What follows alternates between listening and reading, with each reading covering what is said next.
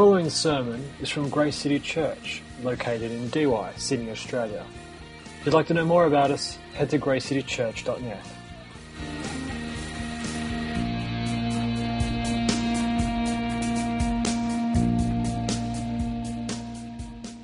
Man, what a privilege to be here with you. And it's so nice, thing as Mike said, I was over in Stringy Bark 10 years ago, and there are folks here I know who are, I look out and they're old, old friends. Uh, and of course, I know there are many others who I don't know from Adam, or uh, you probably don't know me from Adam. Well, there's Adam over there, but, uh, but you, don't, you don't know who I am. So I thought I'd better just introduce myself, really. I am Pete, as uh, Mike says, and I've got a little thing here to show you of my family. Is it going to work? Oh, put it on, Pete. Put it on. Oh, that's my family. That's my family. They couldn't be here with you. At the top is the lady I'm married to, and her name is Julie. Julie, she's uh, she's beautiful. She's up there, and then below her are my three sons, and the, the, the wives. Two of my boys are married. So there's Leah and Jamie on on your right, and below them is their little daughter uh, who's just three and a half months old. Her name's Tapia. And then in the middle is Sam and Stacey. I know some of you will know them very well from camps and so on. And their grandson is just below them. And then there's Tom on your left. Uh, uh, and some of you will know them because it's great having camps in the past, New Day, and we're all family, really, a family of churches. And uh, so yeah, our, our oldest grandchild, uh, see, I talk about grand, I'm not used to the term yet that I have grandchildren. And to be honest, it was a major crisis for me, I have to say, becoming a grandfather. Um, because I thought, well, friends of mine who were grandparents said, Pete, it's going to be great, you're going to enjoy it. But I couldn't imagine how I could, you know. I thought grandfather means you know, winding down. You know, I had a kind of a midlife crisis and then realized I was too old for a midlife crisis and went to a late life crisis thinking, oh no, I'm getting old. I'm, I'm moving into old age, I was thinking at the time. So Julie told me to grow up and stop being silly. And, uh, and, and actually it's wonderful. I've so enjoyed being the granddad. I really love it. I just, you know, it's only early, early days, but I so enjoy it. And um, I can recommend it, highly recommend it. So it's not as traumatic as I thought it might be. Um, but um, hey, it's good. It's good. So that's my that's my family. That's my fam, my whānau, and uh, uh, just so good to be with you and feel part of the family here as well. And um, Peter a while ago asked me, uh, as I was coming over, he said, "Oh, you, you couldn't do um, follow a theme on the Holy Spirit." And uh, over my three sessions. And I thought, well, look, I'm really happy to. I'm really pleased to do that. Uh, I've always loved and longed for more of the presence of God, which is why I just love the songs. I mean, the presence of God and more and more of Him. And, um, and if nothing else, I, I'm really praying that I want to impart some of my passion for this over these next three sessions. It's the presence and the power of the Holy Spirit the presence of God amongst his people. And, and my launch passage for all these sessions is there's actually, um, it's actually Acts chapter 2. And um, you might like to turn to Acts 2, and um, you might not because, I mean, the words will appear or portions will appear on the screen. And uh, that's my launch passage for all of these sessions. Now, I'm not focusing on any one particular passage over these sessions, I have to say. That's, that's what I would usually do, uh, and we would tend to do that, open up a passage but because I'm following themes, we'll be darting around the place a little bit. Um, but there is this one passage in Acts 2 which is kind of my base passage for all. And I'm conscious of the fact that the minute I say Acts chapter 2 and we're talking about the theme of the Spirit, um, there's a kind of a temptation for folks to say, ah, Pentecost, yeah, we know all about that. The Spirit coming, I know that. Uh, I know the passage very well um, which is kind of unfortunate because I know it's such a well known passage that sometimes it kind of loses its edge or over familiarity can, can be really quite difficult. Uh, and uh, we can miss some of the implications it has for us. It struck me the other day that it's a bit like the national anthem, really. You know, the Rugby World Cup. I trust that you've all been watching that. No, no. I, well, some of you have been watching that, and uh, some of us will be watching that probably early tomorrow morning. Uh, Rugby World Cup anthems all the time, you know, before the game, anthems, anthems. And, uh, but it's amazing, you never really think about the words of your, national, of your national anthem. My goodness, look at that. Mike, was that you doing that on purpose? I never trust Mike.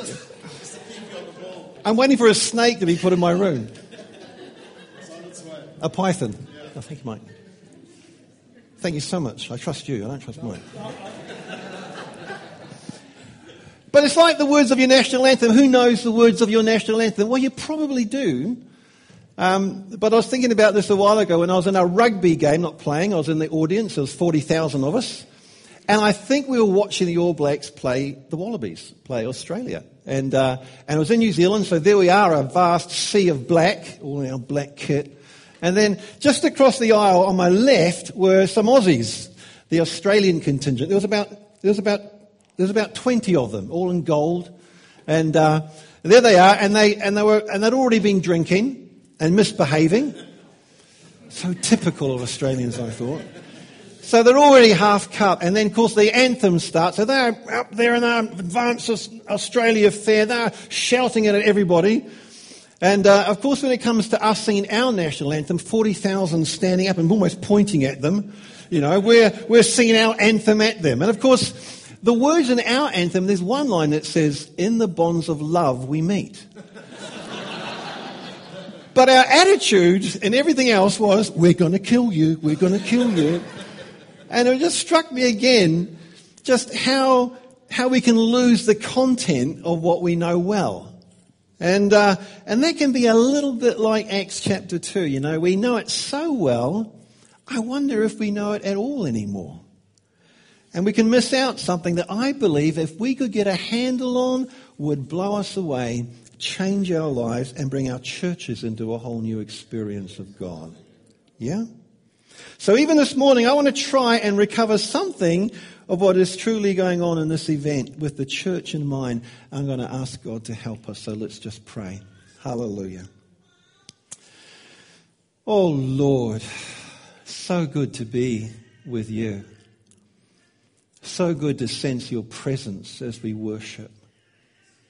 Oh, so good just to be aware of how transcendent you are.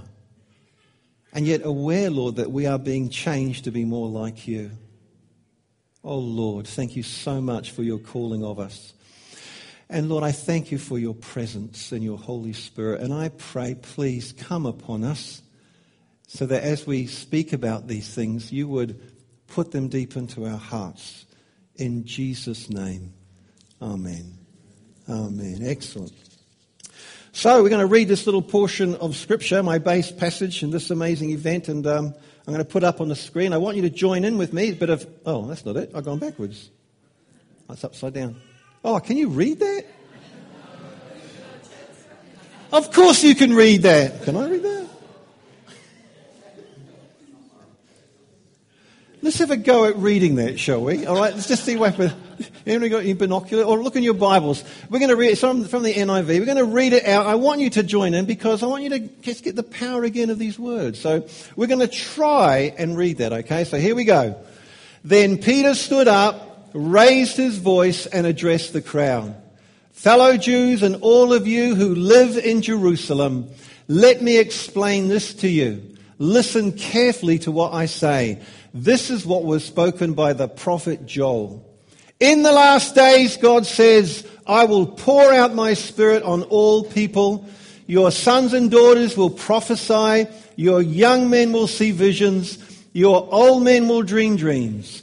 Even on my servants, both men and women, I will pour out my spirit in those days and they will prophesy. I will show wonders in the heavens above and signs on the earth below blood and fire and billows of smoke.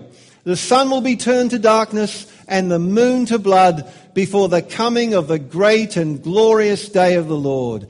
And everyone who calls on the name of the Lord will be saved. Wow. Wow. So much going on in these verses. And over the next three sessions, um, We'll look at this event from a number of different angles, but again, in this session, want to look at it from the angle of the local church. Because if we could really get hold of what's going on here, it'll change your whole appreciation of what you do as you gather in a camp like this, or on a Sunday morning, or in a small group, or around somebody's dinner table. I believe it can change us. All right, so, but to get across what's going on, I need to turn you to another time in the history of Israel in the Old Testament. All right? A time that I would argue is the most terrible moment in all their history in the Old Testament. The most terrible moment. And that's saying something because, as you know, the Jews have a very long history in the Old Testament, and there are many bleak moments we could choose. I mean, you could, you could choose, uh, you could mention the, uh, when in the book of Exodus, when the male babies were being killed by the Egyptians. That was a very bleak moment. In fact, you could probably mention the slavery of the Israelites under the Egyptian rule in Exodus. That's a bleak moment. You could, um, you could talk about the judges, the period of the judges, because of all the instability and chaos. So that was a bleak period. You could talk about the splitting of the kingdom into two, the northern and the southern kingdom. You could talk about the destruction of the northern kingdom when the Assyrian armies came down and annihilated the northern kingdom of the Jews. You could, you could talk about that. That was very bleak. You could also talk about the destruction of the southern kingdom if you wanted to. You know, the, the Babylonian armies, they come down and they wipe out the southern kingdom. They destroy Jerusalem. They burn the temple and then send the rest of the Jews who haven't already been sent off the rest of the Jews are sent into exile back into the heart of Babylon. That was a very bleak moment, too. You could pick any one of these moments and they'd be in the top five, right? But I want to put it to you that there is a worse moment than all of these. Even worse. And the irony is, is that no one is even aware that this terrible event is happening except for one man. And it's found here in uh, uh, Ezekiel chapter 10. And Ezekiel is the man and it says in Ezekiel 10, he's got a vision from God and he sees Jerusalem and he says this, Then the glory of the Lord rose from above the cherubim and moved to the threshold of the temple. Then the glory of the Lord departed from over the threshold of the temple. That's it. I put it to you that that's the worst moment in Old Testament history when God just quietly withdraws from among his people and leaves them to it. It's the worst moment because Israel's sin, as you know, and their rebellion had got so bad that it reached a point when God finally said, Enough. Enough, that's it. And on that day, he left and no one saw it he departed. The glory or the presence of the Lord rose and quietly left. And you've got to understand the departure of God from off his people like this is massive. It's massive. Because of course, God being among his people is the highest plan of God for his people. It was always his aim for God to be among his people. And you can see it right back in the days of the Garden of Eden, of course. When God creates Adam and Eve, when God creates mankind, He doesn't just make them and send them into the garden and then wander off and create something somewhere else. No, we know that, that frequently He walked with them in the garden. He was with them in the cool of the day. Must have been amazing. Such a beautiful picture. And that's what he made us for. And then it's really interesting because even when sin eventually comes in and mankind is cut off from the presence of God, God then establishes a way to continue to be amongst them. All right? They can't come back into the garden, but he goes out amongst them still. And, uh, and that's what the tabernacle and the temple and the sacrificial system is really all about, isn't it? It's a way to enable God to be among his people without wiping them out by his holiness and their sin. And so in the tabernacle and later on in the temple, what you've got is a room, a little room called the holy place or the most holy place. And in that most holy place, you've got this box called the ark, the ark of the covenant. And on the lid of that box is the presence of God, the presence of God, literally his presence. Now, it's not all of God, of course, because he fills and is beyond all things. But in terms of quality, all right, in terms of essence and intensity, it's God himself in all of his holiness and glory. But of course, he's, he's hidden away and no one can come near him without being killed on the spot. So he's hidden away in this little room. I mean, imagine having God among you like that. It must have been quite stressful, in fact, to know that power is so close to you. I remember when I was a little boy, uh, we lived near one of those big um, um, transformer towers. You know those big towers that, that you see them across the countryside? The cables, massive cables, high voltage cables to power villages and towns or whatever. And uh, we lived near one of these big towers, about, I don't know, 60, 70 feet in the air. And, uh, you know, and of course all around is a fence around the, around the, you know, the, the foot of this tower with keep off and um, skull and crossbones and, you know, um, danger, danger. Which of course to any 12 year old boy is like, come to me, come to me. So I remember uh, me and my friends, we get as close as we could to this tower. And I remember the feeling that I had was that the closer I got, you could hear it hum. You could hear this hum, and you, so, you thought, there is real power within inches of me. Wow! So, uh, you know, we get bits of straw out and we try and touch the foot of this tower thinking that would be it. And uh, we'd be daring each other and this kind of thing. And uh, we touched it and we weren't killed, but wow, why? You know? But the point was you were in such close proximity. And I wonder if that wasn't a bit like how it was in the, you know, within the tabernacle, because you've got this holy place. I mean, if you're outside the tabernacle and you kick your football over the, over the fence into the most holy place, you wouldn't go in and get it. All right? You really wouldn't. And I wonder if there was a bit like how it was. And certainly, there were moments when God had to remind his people not to mess about with his presence. And so that in Leviticus 10, we read about Aaron's sons who start messing about with the presence of God. And they start concocting their own kind of little incense and stuff. Hey, let's try this color. And they kind of mix it up and they come before God. And then we read this happens, right? This happens. Oh, you can't read that, can you? Aaron's sons, Nadab and Abihu, took their censers, put fire in them, and added incense. And they offered unauthorized fire before the Lord, contrary to his command. So Fire came out from the presence of the Lord and consumed them. And they died before the Lord. Moses said to Aaron, This is what the Lord spoke of when he said, Among those who approach me, I will be proved holy. In the sight of all the people, I will be honored. And then you've got that one little line Aaron remained silent. It's one of those powerful lines, isn't it? You think his sons are dead before him, but he will not say a thing. It was awesome, the presence of God amongst them. How fearful it was to have the presence of God among them. Now, of course, of course, the point of having God among them actually was to care for them and to bless them and to guide them and to protect them. And there were other times when to have God among them like this must have been just the most amazing thing. And we all know that passage, don't we, in Chronicles when, when Solomon is dedicating the new temple. And there he is, and he's praying, asking God to come and bless the temple. And so God comes amongst them, and it says this it says, um, oh, wrong one, sorry. There we go. So Solomon he, he kind of dedicates the temple. This is accompanied by trumpets, cymbals, and other instruments. The singers raise their voices in praise to the Lord and saying, He is good. His love endures forever. Then the temple of the Lord was filled with the cloud, and the priests could not perform their service because of the cloud, for the glory of the Lord filled the temple of God. I mean, man, can you imagine that happening here? I mean, the glory coming in visible, physical expression. As we were worshipping, you'd imagine the band falling in amongst themselves, clattering of instruments, chairs going over, we on our faces, the glory of the Lord coming into the house of God. It must have been amazing. It must have been phenomenal. The presence of God was their privilege. And you see, to have the presence of God among them like this is what made them the people of God.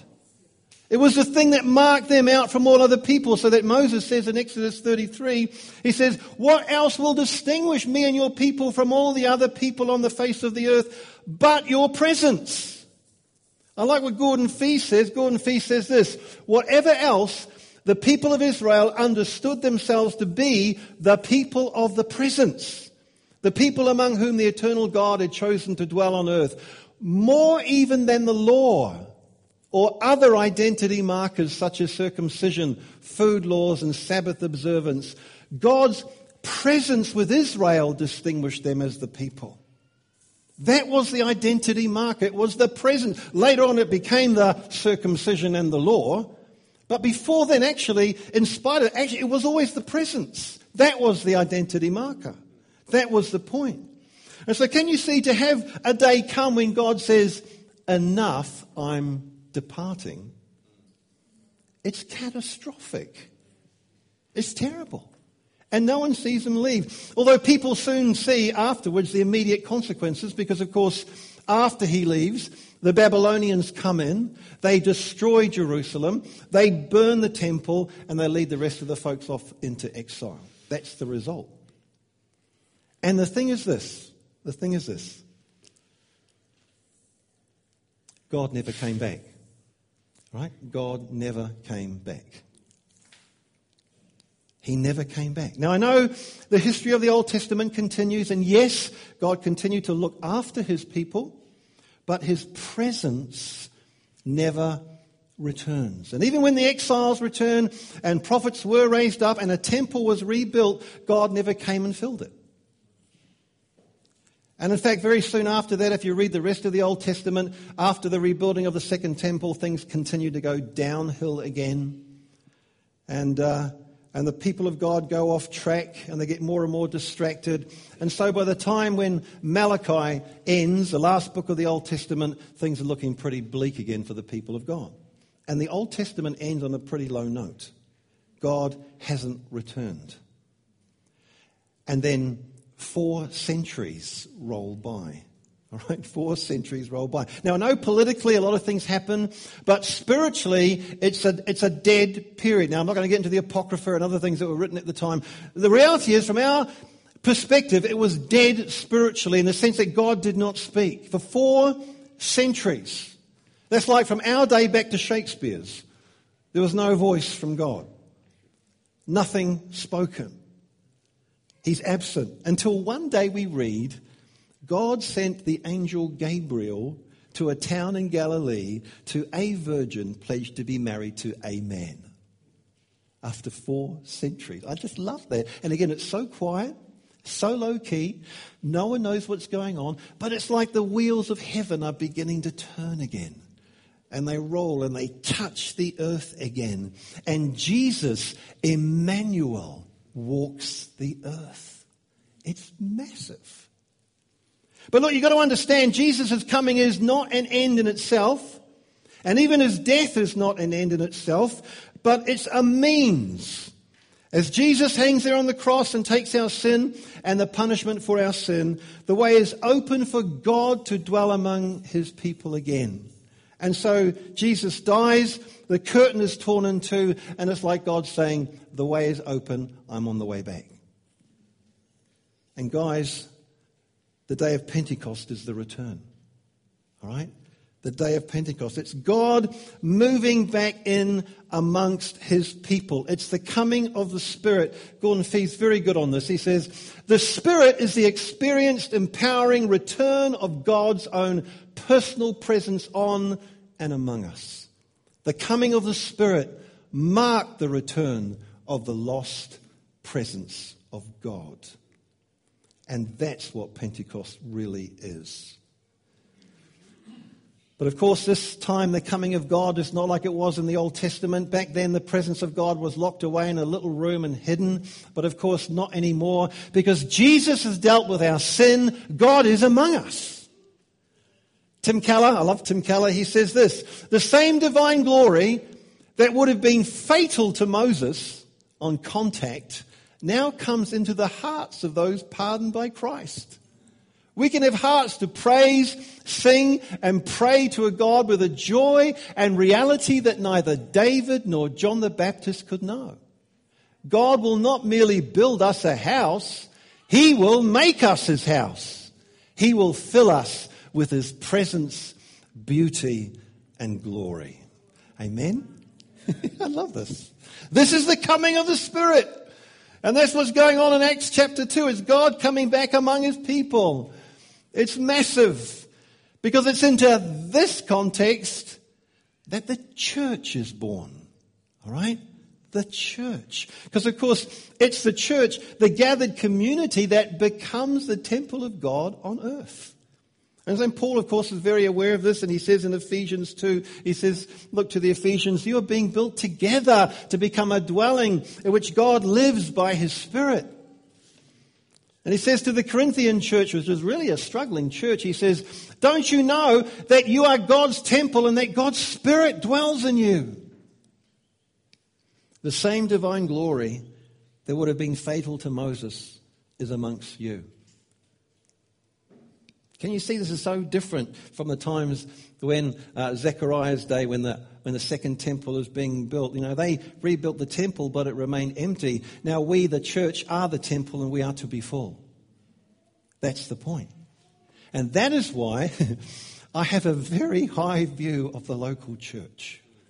I love the local church because it's called to be nothing less than the house of God. It's the stairway to heaven. It's the colony of glory where people encounter the presence of God. That's the point. That's the point.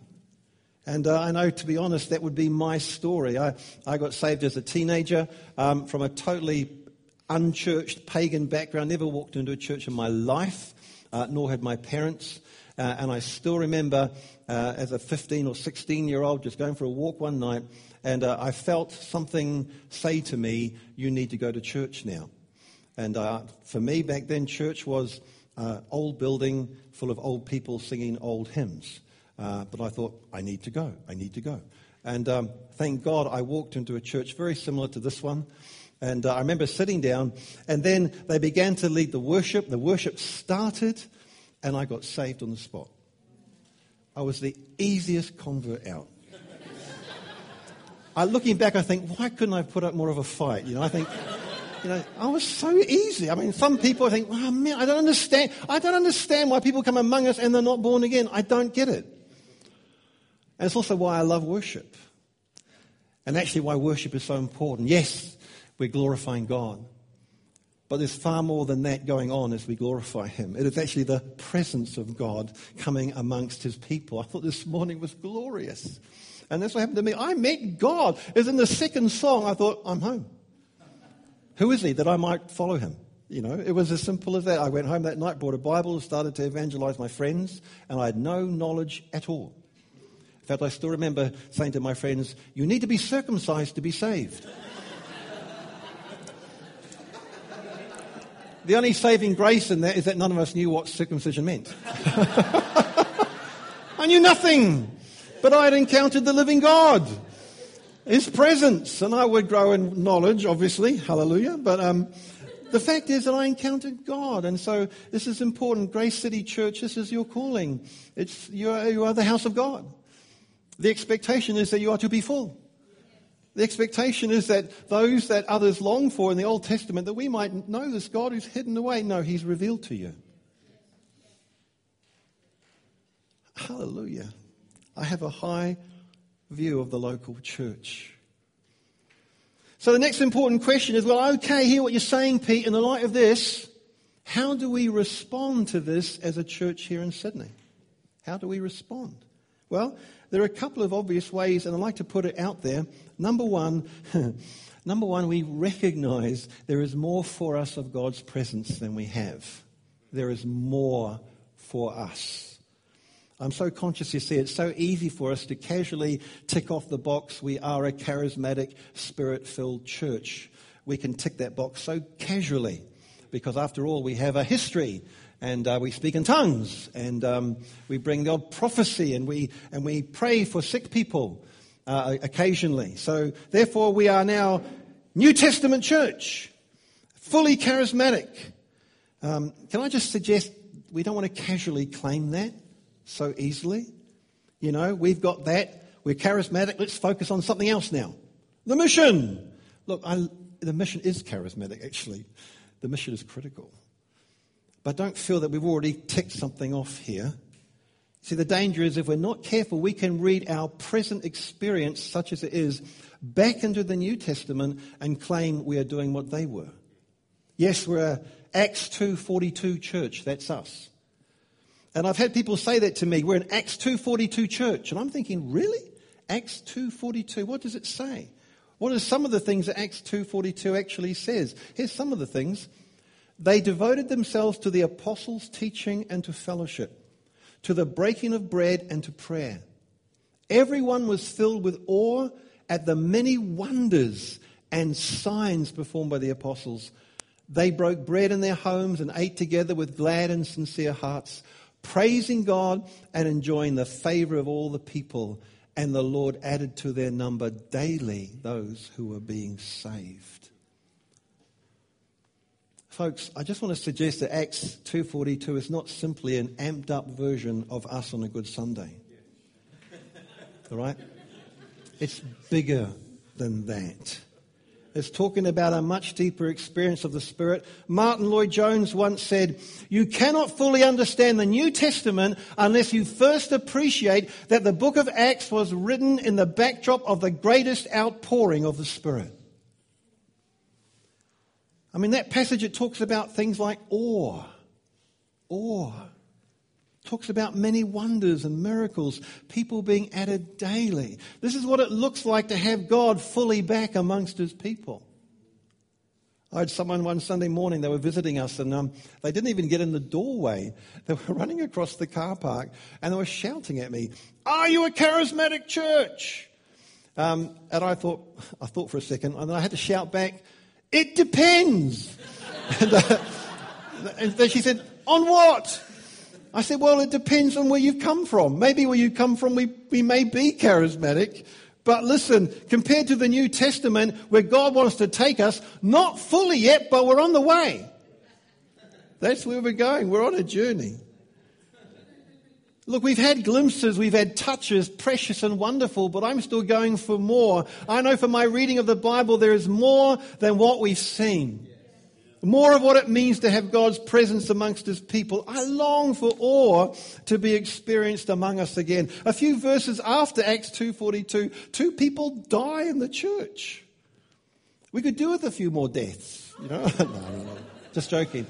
But you know what I mean. I know it's not good for evangelism, that kind of thing, but no, it's not that. It's about the presence, isn't it? It's about the awe of God. It says that after that moment, great fear fell upon them all. I bet it did. It's the awe of the presence of God. Look, there are times, aren't there? Look, I'm not saying there are not. There are times when we've touched this, haven't we? I still remember many years ago, my first encounter with that was back in the 1980s. The vineyard had just really come into the UK. There'll be some here who probably remember, Stephen Ruth, you may remember uh, Wembley Arena. 10,000 of us in there. And uh, we were worshipping. And I was up on the balcony just worshipping. Where are so many people in the hall? We're just worshipping. And then I'll never forget the feeling when at the back of the hall, it's like God walked in.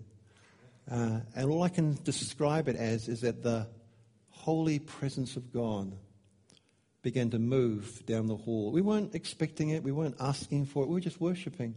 Suddenly, row on row, you could mark it. I was following it down the hall as the presence came.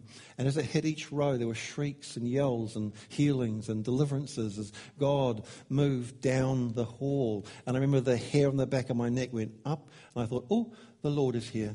And, uh, and it was transforming and it was wonderful, the sense of God filling his house. It was beautiful. I remember a, a, few months after that, again in another auditorium, we brought some street kids with us. We were out there doing evangelism, uh, and there was about uh, five or six late teens, um, rowdy, fed up, wanting, you know, fidgety, wanting to mock and whatever. They came in, worship started, God moved into the room. And again, same thing, the power and the presence of God. And I remember looking at them, their eyes were as big as saucers as they realized that someone far bigger than them had just come in and uh, the awe of God. I, I long for that again in our churches, don't you? I hate it that the church is looked on as irrelevant and, and nothing to say.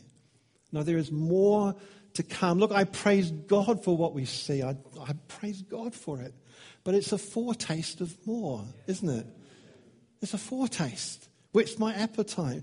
For more of his presence, we're called to experience among us. So, guys, what do we do? I tell you what we do. Man, we pray. We cry out to our God, knowing that God has called us and is seeking to put this among us. And so we seek his face in response. I love Isaiah 62. The Isaiah passages are beautiful for this. Isaiah 62, God says, I've posted watchmen on your walls, Jerusalem. They'll never be silent day or night. You who call on the Lord, give yourselves no rest and give him no rest till he establishes Jerusalem and makes her the praise of the earth. Oh, that gets me praying, that passage, because that's where we're going. It's that the church, the people of God, might be seen as the praise of the earth again. All right, and that's still to come. So we pray. We pray. We don't stay content with where, what we've experienced. We press in for more. That's one thing we do. That's how we respond to this. It's one thing. All right. The other thing, number two, uh, and this is bigger these days than ever, is simply this: we refuse to be a church that is merely open to the gifts. It's an interesting phrase. I, I, sometimes hear that. Yes, we are open to the gifts.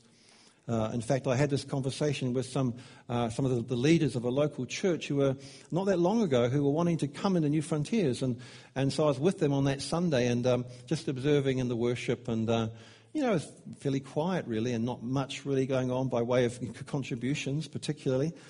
Um, and so I was just asking them, what are their views? What are their beliefs about the Spirit and the things of the Spirit?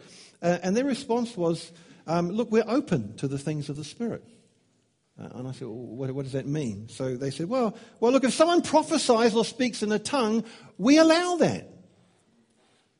And um, I remember I got, I think I may have got righteously angry at that point because I remember saying to them, are you telling me you're merely open to the teaching of the Bible? Or open to love for each other or open to being holy? Are you merely open to glorifying God? No, you're passionate for these things. We pursue them with all our heart. So then, how can we merely be open to the things of the Spirit? When do we make that distinction? I don't get it. No, Paul doesn't say to the Corinthians, be open to the gifts, church. He says, eagerly desire the gifts. That's what he says. He's very strong. It's pursue them. Be passionate for them. What that means is that our gatherings, whether it's small groups, our prayer meetings, or even our Sunday morning meetings, we are looking for and encouraging the gifts of the Spirit. As Paul says in 1 Corinthians 12 7, the gifts are a manifestation of the Spirit. In other words, they are an expression of the presence of God back in his house. That's why they're so important. So, can I urge you, wherever you are in this, time to press in for more. I loved it the way Mike opened the meeting. Look, if you've got something, come on, you know, step forward, press in. Let that be our attitude. And can I just say, and this might surprise you, I think we need to fight for this again. I can remember the first church I ever led back in 1987, I think, as a younger man. And I went into this church, and half of them were anti the gifts of the Spirit, or anti the Spirit, really, and the other half were pro. And I remember Sunday after Sunday where I would stand up on my own with my hands in the air, singing in the Spirit and prophesying on my own. And I knew that half of them behind me were going like this. And the other half were going, oh, oh, it's so good. Oh, we'd love to join you. And, uh, and it was such a, it was such a battle every Sunday until we got the church through. But you know what? I think that battle is coming back. My fear is that we become a people of polish more than a people of presence. That's my concern. And yet it's his presence that will distinguish us and draw people to God. Look, I understand the need to do things well. Please, I'm so for that. Especially on a Sunday morning when we talk about numbers and uh, maybe multi venues and different meetings. Look, I, I, get it. I'm for it. I want, I want, I want excellence on our Sunday morning gatherings totally. But some churches I've walked into, they, they treat the, the manifestation of the Spirit like the embarrassing uncle. You know, just keep him out of the room. Don't let people meet the embarrassing uncle. Keep him in the prayer meeting. You know, keep him keep him under wraps. No, no, no. He's not the embarrassing uncle. He's the presence of God. Now, I, I know we need to work it well. I know that how we display that or how we feel that is important. Please don't mishear me. But it's presence, isn't it? It's always the presence. Can I again just commend you? I thought this morning was beautiful. uh, I thought, oh, hallelujah. This is precious, precious, and rare. We need to fight for more. We need to fight for this. It's so important. Guys, we have an amazing calling as the church. We're not living in the years between the Old and the New Testament. We're not living in the years even prior to the, to the destruction of Jerusalem or, or in the Old Covenant where the presence was hidden and not to be touched. We're living in the days when God's presence has returned and the local church has been created to house that. So let's press in. Let's pray for more on our worship, on our gatherings, on our communities, and let's step out in ways that we've never done. I love Isaiah 60, another favorite of mine these days, where arise, shine, for your light has come, and the glory of the Lord rises upon you. See, darkness covers the earth, and thick darkness is over the peoples, but the Lord rises upon you, and his glory appears over you. Nations will come to your light, and kings to the brightness of your dawn. Hallelujah. The glory of the Lord is to arise on us, and nations will come. That's your calling. That is our calling. That's ultimately what it's about. Look, it's not a million miles away from us. We've got a lovely uh, African guy in our church from Lagos originally in uh, Nigeria. Now, I know Nigeria is famous for all kinds of crazy stuff and uh, all kinds of crazy churches too. Um, but I don't think he comes from a crazy church, actually. Uh, he comes from a church that meets in, there in, the, um, in, in, that large urban area, uh, Lagos. He, he, he, was raised there, then went to the UK and lived there for a while, and then came to us. Uh, but he's always showing me video clips of what it's like back home in Lagos. And he, and he showed me this photo a while ago, and, and here it is. This is his church. It's the Redeemed Church of God there in the Lagos. And, and you know, it fades off into the, the distance. Well, that's because there's two million in this prayer gathering. It's two million. So if you're at the very back and you want to respond, you have to catch a bus. you do, you catch a little bus. I want to respond, Lord. This is what you do. And they are seeing such displays of the power of God. And this guy, Daly, tells me, you know, Pete, it's amazing because all the government, the politicians turn up every Sunday now. Not because they're asked, but because they know where the people are. And they have to be there. Kings will come to the brightness of your dawn. And in London, you're living in London, and of course the Redeemed Church of God is there too. And so here's some guy here, I'm sure you recognize uh, Mr. David Cameron, the Prime Minister, is speaking to a large crowd, which happens to be in the big Olympic indoor hall in London to the Redeemed Church of God. 10,000 of them.